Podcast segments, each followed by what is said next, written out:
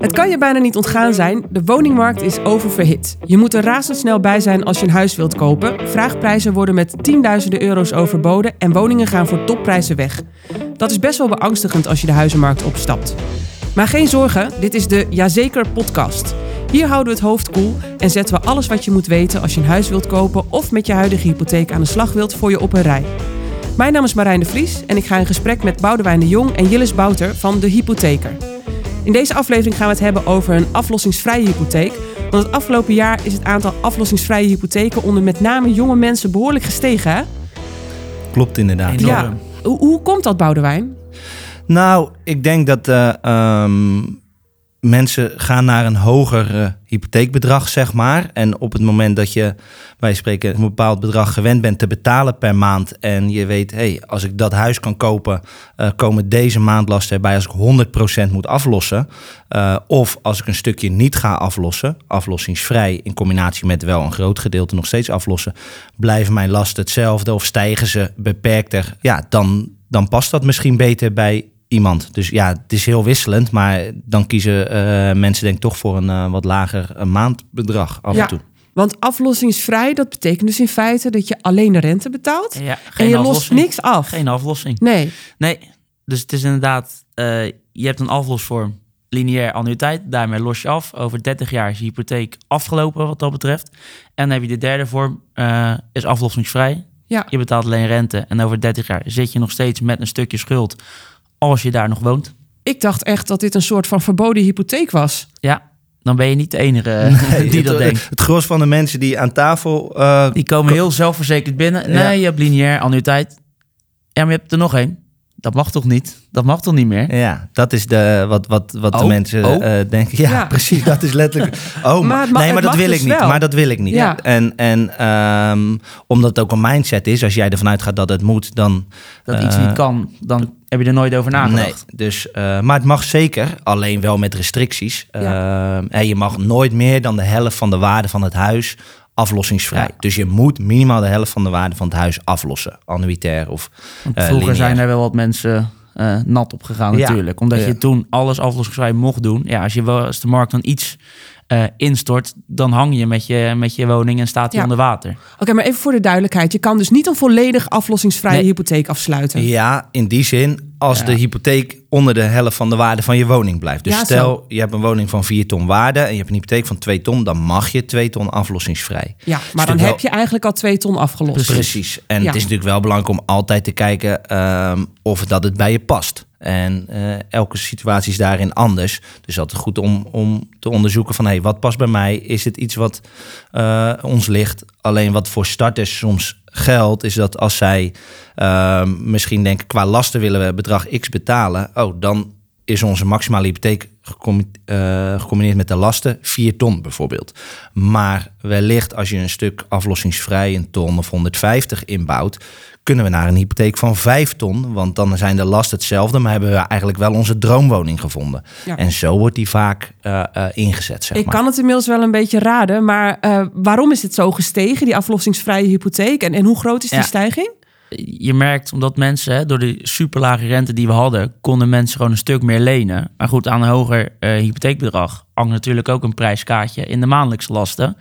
Eh, en omdat het gewoon lastig is om in die markt te komen, ja, de meeste mensen moesten wel een beetje hun grens opzoeken qua hypotheekbedrag. Maar als Om die last, überhaupt een huis te kunnen Precies, kopen. ja. En als je daardoor je lasten te hoog zijn dan je wil en dat je gewend bent, zeggen dan een hoop mensen, of ja, een hoop mensen, een, eh, ja, eigenlijk best wel veel, eh, die zeggen van joh, hey, dan maar iets aflossingsvrij, waardoor we, wat Boudewijn zo, eigenlijk op hetzelfde maandbedrag uitkomen, maar dan wel met een hogere eh, hypotheek als het ware. Ja. Hoe kan het nou dat eh, ik dacht dat het niet mag en veel mensen dus denken dat het niet meer mag, zo'n aflossingsvrije hypotheek? Dat is een beetje de, het beeld dat geschetst wordt, eh, denk ik. En het, in de media, dat is ook wel gecreëerd in de media, zeg maar. Zijn wat dingen veranderd sinds 2013. Eh, toen zijn er bepaalde hypotheekvormen voor nieuwe eh, eh, hypotheken afgeschaft. Hè. Het sparen, beleggen. Als je het al had, dan kan je daar nu nog steeds wel wat mee. Maar als je het nog niet had, dan was het rente en aflossing, annuïteit of lineair. Ehm, en wat er op internet bijvoorbeeld staat, als mensen zelf een beetje gaan inlezen, u bent verplicht om rente en aflossing te betalen. Nou, veel maken daar een punt van, alleen het is een komma om in aanmerking te komen voor hypotheekrenteaftrek. Ja. Oftewel, als ik niet aflos, dan heb je geen recht op hypotheekrenteaftrek. En de vraag is of dat, dat zo erg is, gezien de lage rentepercentages die er waren. Ik kan me ook voorstellen dat het percentage aflossingsvrij, als de rente zo blijft stijgen, de komende jaar of de komende periode wat minder wordt, Ja. eh, omdat het dan minder interessant is als die rente weer hoger is, zeg maar. Ja, zou ook een beetje raar zijn als je hypotheekrente aftrek krijgt als je alleen maar die rente betaalt, want dan betaal je feitelijk niks. Nee, maar dat is dus wat Ja. het was. En ehm, dat is waarom veel mensen is die verandering gekomen en eh, wijziging in, in de wet en regelgeving. Ehm, ja, dat is, dat, dat is ook raar. Ja, maar toch wordt er wel altijd nog steeds hè, gewaarschuwd voor deze hypotheekvorm. En wat zijn daar de redenen voor? Ja, de, de, de grootste reden is natuurlijk dat je, eh, dat je er niks op aflost. Ehm, en mocht de markt een keertje instorten. En kijk, als jij een hypotheek hebt van 4 ton en je lost een ton eh, niet af. eh, en de markt daalt wat in. dan kan het zijn dat je woning eerder onder water komt te staan. dan wanneer jij gewoon de hele eh 4 ton gaat aflossen, als het ware. Ja, dus dat kan een risico zijn. Ehm, want hoe doe je dat nou eigenlijk? Ik eh, stel je voor, ik heb hem voor 20 jaar of voor 15 jaar vastgezet. En ik Ja. heb dus een deel aflossingsvrij. Eh, en de hypotheek loopt af over 15 jaar. En ik heb een ton Ja. heb ik niet afgelost. Moet ik dat dan in één keer cashen? Hoe Nou, werkt dat? Als je, als je het einde van de looptijd in zicht komt van eh, het aflossingsvrije gedeelte, dan heb je eigenlijk hè, de makkelijkste optie is: je hebt het zelf bij elkaar gespaard, belegd, eh, noem maar op. Om hem in- Staatsloterij. Staatsloterij Maar gewonnen. dat is toch eigenlijk een beetje raar als je in eerste instantie al niet kon aflossen? Dan kan je toch ook niet sparen? Nee, ja, dat doen sommige mensen denken dus: oké, hey, wat nou als ik aflossingsvrij doe? Dan hou ik 300 euro in de maand over. ehm, om ergens anders aan te besteden. En sommigen zijn heel goed in het beleggen, waardoor je meer rendement daarop krijgt. En die gaan er zelf mee aan de slag en zetten dat opzij, waardoor ze eerder of op die looptijd dat zelf bij elkaar gesprokkeld hebben. Eh, maar over het algemeen eh, heeft bijna niemand dat bij elkaar gespaard. Dat is eh, een ding wat zeker is. En dan wordt er dus gekeken, oké, hey, kunnen we die looptijd van het aflossingsvrije verlengen? Nou, bijvoorbeeld weer 30 jaar of 10 jaar of 20 jaar, maar net wat, wat wenselijk is. En kan je het dan ook veranderen in wel aflossen, bijvoorbeeld? Ja, sterker nog, je kan ook gewoon elke maand aflossen op het aflossingsvrije gedeelte. Dat mag zonder boete. eh, tot 10% van de hoofdsom mag dat zeker zonder boete. Ehm, en daar komen mensen al bijna eh, niet aan. Oh, dus zo'n keuze is ook niet definitief. Van ik Nou, kies voor aflossingsvrij, dus ik mag ook echt niet aflossen. Nee, en wat het wat voordeel is, hè, mensen die, eh, die aan kinderen denken, die kunnen die zeggen, oké, er gaan best wel wat hoge, hoge maandlasten gaande aankomen. Eh, dat je zegt van, joh, hey, we doen een stukje aflossingsvrij. Zolang het, eh, zolang het kan, lossen we er elke maand zelf op af. Maar mocht het dadelijk een keer niet uitkomen, of je gaat minder werken of iets dergelijks, eh, kan je wel altijd terugvallen op die lage maandlasten, zolang het uitkomt. Eigenlijk Eh, biedt het best wel veel flexibiliteit. Ja, en eh, tot op zekere hoogte is dat ook best wel aantrekkelijk voor mensen. Ja. Maar Ehm, het ligt er echt aan wat of hoe de situatie. Het is niet dat wij zeggen, oh, bam, aflossingsvrij doen. Eh, totaal niet zelfs. Zeker niet bij, eh, bij starters eh, wat dat betreft. Het is ook belangrijk om vermogen op te bouwen. Nou ja, het, het is ook wel maatwerk, hè. Dus dat ook daarin geldt weer eh, gewoon kijken wat past bij de specifieke situatie en, en, en de wensen. Alleen, ja, je, het biedt heel veel flexibiliteit. Je kan ermee spelen. Waardoor, kijk, eh, als voorbeeld, een ton aflossingsvrij scheelt ongeveer eh 175 tot 200 euro per maand. Nou ja, als je daardoor net wel in een andere prijscategorie kan kijken of eh, ehm, daardoor net wel een bepaald huis kan kopen eh, en lasttechnisch dat acceptabel vindt, nou oké, dan kan dat dus een keuze zijn, zeg ja, maar. ja, normaal gesproken als je werkt, je loon gaat ook elk jaar een beetje omhoog. Dus Ja. misschien kan je dan na Ja. een paar jaar wel die 175 euro extra per maand Ja, betalen. Precies, precies. Ja. Ehm, maar een aflossingsvrije vrije hypotheek mag niet altijd. Als je een nationale hypotheekgarantie eh, wilt of hebt, dan, dan kan het niet. Nee, klopt. Nationale hypotheekgarantie is wel begrensd in 2022 dan op 355.000 euro. Nou, het voordeel van hypotheekgarantie, even kort, is dat je eh, eh, eigenlijk in de laagste renteklasse zit. Dus je hebt altijd de scherpste rente.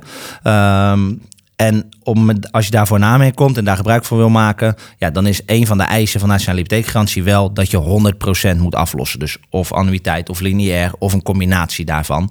En dan is aflossingsvrij geen optie. Nee. Tenzij je, tenzij je hem al had. Tenzij je hem al had. Dat Ja. is een goede. Als je dus al een hypotheek voor 2013 had en je gaat verhuizen, dan, en je blijft daarna binnen die grens van 355.000 euro van NAG, dan eh, eh, mag je dat Ja. wel weer Dan meenemen. val je onder het zogeheten overgangsrecht. Zo noemen Ja. ze dat. Oké. Met een aflossingsvrije hypotheek moet je dus aan het einde van de looptijd eigenlijk of voldoende vermogen beschikbaar hebben om uiteindelijk dat bedrag af te lossen. Ehm, of je moet iets anders eh, met jullie afspreken van ik, eh, ik verleng de hypotheek nog een keer. Zijn er nog andere nadelen of risico's waar je aan moet denken bij een aflossingsvrije hypotheek? Nou, wat Jillis ook al net aangaf, natuurlijk, je lost in de basis door de looptijd heen ook minder af. Dus als jouw woningwaard uh, minder waard wordt, ja, is de kans dat jij uh, minder overwaarde hebt of negatieve uh, met een restschuld blijft zitten, is groter. Want ja. je, hebt minder, je hebt nog een hogere schuld staan dan als jij 100% aan het aflossen bent geweest. Maar in principe, als je aan het einde van de looptijd bent en je hebt bij wijze van spreken nog uh, 2 ton staan op een huis van 5 ton. En jij hebt pensioeninkomen opgebouwd, uh, bijvoorbeeld door de jaren heen, dan is het mogelijk om je hypotheek weer te verlengen. Dat is wat wij nu en de afgelopen periode ook heel veel gedaan hebben met mensen die richting pensioenleeftijd gaan. Van hé, hey, oké, ik heb nog dit bedrag aan hypotheekschuld, dit is mijn huis waard, die rente is zo laag. Hey, wij zetten hem weer voor 30 jaar vast en we hebben eigenlijk geen omkijken meer naar onze uh, ja. hypotheek en hypotheeklasten. En in het ergste geval moet je misschien het huis verkopen. Dat en met is het bedrag. het uh, worst, uh, ja. worst case uh, scenario. Ja, maar, daarom is dus ook kunnen. die, die helft wel aflossen, is, is ook ingesteld, denk Ja. ik. Hè? Omdat je dan altijd het aflossingsvrije hypo- eh, gedeelte kunt eh Ja, dan moet, aflossen. dan moet de markt wel heel erg instorten, wil je dat eh, niet kunnen aflossen. Heb je alleen helemaal niks meer over Ja. zelf. Nee, ja, dat klopt. Maar dat is dan, daar heb je wel al die jaren lage maandels voor gehad. Ja, en nu is denk ik eh, vooral het verhaal rondom de aflossingsvrije hypotheek... eh, dat het zo risicovol is in het verleden ontstaan. Je had het al over twee- 2013, dat er eh, nieuwe regels zijn eh, ingevoerd. Ehm, dit is een van die regels, van je moet in ieder geval de helft aflossen. Zijn er nog andere maatregelen ingevoerd om te voorkomen dat mensen echt in de problemen komen? Uh, nou, dat, dat is eigenlijk het voornaamste. Dat er gewoon die verplichting is om af te lossen. Ja. Uh, waar eerst mensen uh, natuurlijk dachten, hey, zo laag mogelijke last en uh, niet verder keken. Ja, is daar, uh, en dat is dus met zoveel mogelijk aflossingsvrij. Dus andere benadering. Terwijl, en dat is met name een taak voor ons als adviseurs natuurlijk ook wel om te wijzen op de, op de ja. risico's. Van ja, hey, je kan die laagste last willen, maar wees je wel van bewust.